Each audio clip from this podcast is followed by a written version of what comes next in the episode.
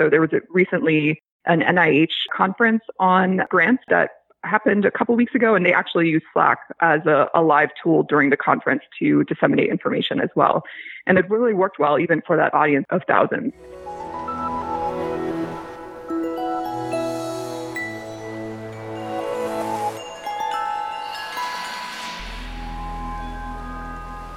Welcome back to the Faculty Factory podcast, everybody. It's Kim Skarupski here from Hopkins.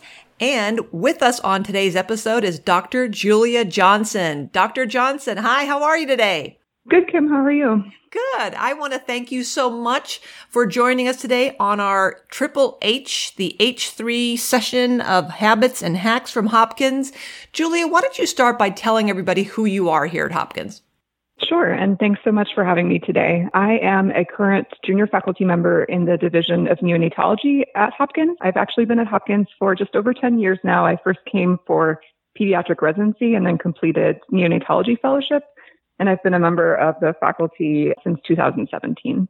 Your career has been pretty exciting. I know that you direct a lot of clinical research and the fact that you're working on seven papers right now and have a grant due in a couple days speaks to the testimony of someone you want something done. You ask the busiest person you know. Carry on, Julia.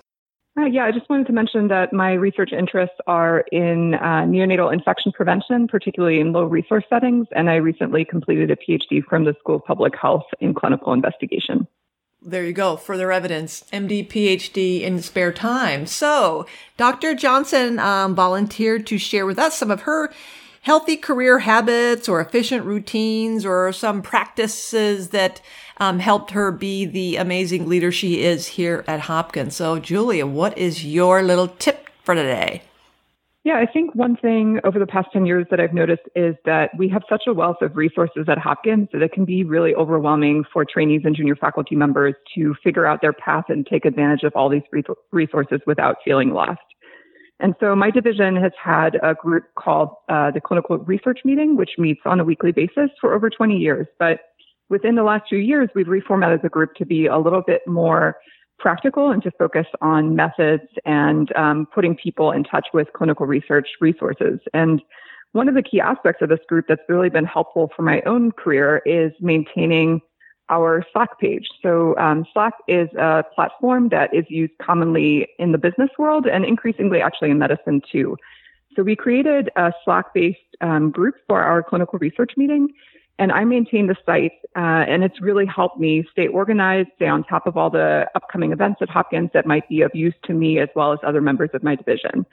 So the web page is organized into different channels. And so we have general announcements, but we also have things specific to, for example, career development, global health research, grant writing, journal clubs, writing accountability groups, which of course, Kim, you uh, developed and championed at Hopkins. Um, and so the Slack account allows uh, users to interact um, in these perpetual chat rooms and also take advantage of any resources that are pinned to particular channels. So slides from a previous talk or a flyer about an upcoming um, uh, research opportunity, things like that. It's also directly linked to Google Calendar. And so any upcoming event that has to do with clinical research that ends up in my email inbox I immediately put on that Google Calendar so that all the information is in one place rather than in 500 different emails in your inbox, which can be pretty overwhelming for an individual to go through. Um, and so while it's helpful for everybody in my group, um, it also makes sure that I'm aware of all the upcoming events and that I make sure that I, I take advantage of, of all of the resources. And it's really been instrumental in um, moving forward with grant applications in particular as I was working on my K you know, participating in grant seminars that were being offered through Hopkins and making sure I caught upcoming speakers that had to do with the science that I'm interested in. So it's been a really wonderful experience um, and something I hope to continue throughout my career here. So I've heard of Slack. So thank you for sharing all that. And it was a nice, concise synopsis. Can you um, help me and maybe somebody else listening to this, unless I'm, I'm I'm sure I'm not the only person who's this, you know, ignorant about it.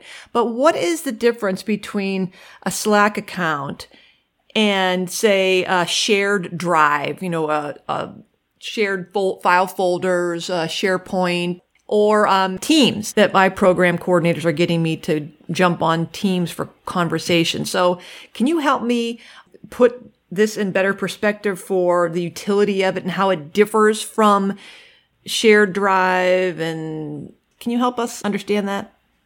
Yeah, I think what Slack does well is kind of combine key features of all of those different tools in one platform. Um, so I have used, you know, JHBox and, and now OneDrive um, pretty extensively and also Dropbox for non-work related things. And I really consider those things primarily a file repository. And while you can upload files on Slack, you also can accompany those files with posts um, that you can cross share in different channels and you can organize things more efficiently. And it also allows people opportunity to have a conversation. So anybody can reply to your message or, you know, share their own experiences. And so it's actually frequently used for conferences. So there was recently an NIH uh, conference on grants uh, that happened a couple weeks ago, and they actually used Slack as a, a, live tool during the conference to disseminate information as well. And it really worked well, even for that audience of, of thousands. So I, I, think of it as a little bit more interactive. I personally have not yet used Microsoft Teams, so I cannot speak to um, how comparable it is to that. Um, but it certainly worked well, and it it basically limits the group to people who have uh, an email address with your organization. So it's a little bit more difficult to share with outsiders, for example. But within our divisional group, everyone does have their JHMI email account and is able to therefore take advantage of the different channels and, and look for opportunities. You can also pin certain activities to a channel so that they'll always appear so that things that are posted several months ago that are really important don't disappear. And any sort of um, uh, file that's been uploaded will always remain there. And you can directly link to Dropbox if it's a larger file that you don't want to directly post to Slack. You can create a link to any sort of Google Doc, any Dropbox file, etc. This is, so this sounds now I'm getting excited as much as even technology annoys me. It sounds exciting. So two things. Is it at least two things? Is it free for not only Hopkins people, but any other faculty member around the world listening to this? And secondly, as many of us know, different tools and gimmicks and, you know, um, things pop up through our lives and we think, oh my gosh, I'm thinking of like RefWorks and EndNotes when that came about decades ago. And I thought, oh geez, it's another thing we have to learn but then it saves you time on, on the, on the backside. So I'm wondering how much time did you have to invest in this to learn how to use it? Yeah, I think um, it's actually been quite user friendly. I it was recommended to me by someone who works in uh, software development actually, and he said that it was an exceptional tool. It is free, which was one of the the main appeals for me. Um, and I would say uh, using the site and setting up the account took minutes and then kind of orienting myself to all of the different tools. I would say within the first couple of uses, I felt very comfortable. And I, at this point, I orient every new member. So every year when we start with new fellows and new faculty members, I spend our first meeting orienting everybody to Slack and kind of going over the linked Google Calendar as well as our schedule for the year.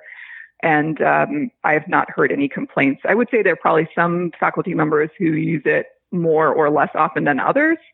Um, I think, uh, you know, some of our fellows are probably a little bit more facile with uh, technology because they've grown up using platforms like this throughout their educational process. But even the senior people who've been involved in the group have found it helpful. I would I would say especially for the linked Google Calendar um, and just repository of information. Yeah. So, for example, that NIH um, seminar that I attended was difficult for a lot of people in our division to attend, but the NIH resources provided were made uh, publicly available. And so I, I, selected key documents from that seminar and immediately posted them on our Slack account so they were available to everybody.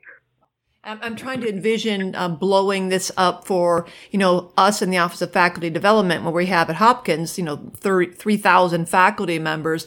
Julia, in your experience, do you think a Slack account and this platform is that makes more sense, I guess, for a smaller group of people? Or would you imagine that in a school for thousands that it would make sense to have a Slack channel? Or it sounds the way you're, you, these pages are very specific. So it wouldn't be necessarily, um, just ended up some, some would it be, be like another like website if it got to be too big or too many diverse heterogeneous users? you know, with a focused purpose, it could still be useful for a full group. I could easily see the Office of Faculty Development using it. I know some other larger groups at Hopkins do use it. So, for example, the Center for Global Health has its own Slack account. Um, and that they invite anyone who's interested to join. So just not just faculty members of the Center for Global Health, but those who are interested. And so it's landed really well. I have also heard that some residency programs actually use it, uh, not our um, own pediatric residency program at Hopkins, but throughout the country, there's been several residency programs where it's been mentioned as a tool that they've used. So I think it's really what you make of it. It could be a single user posting all the content. If, for example, there's an administrator for a particular group that has access to all this information, or it can be more interactive with all users posting useful content and kind of uh, having more of a dialogue, which I think is probably my preferred way of using it.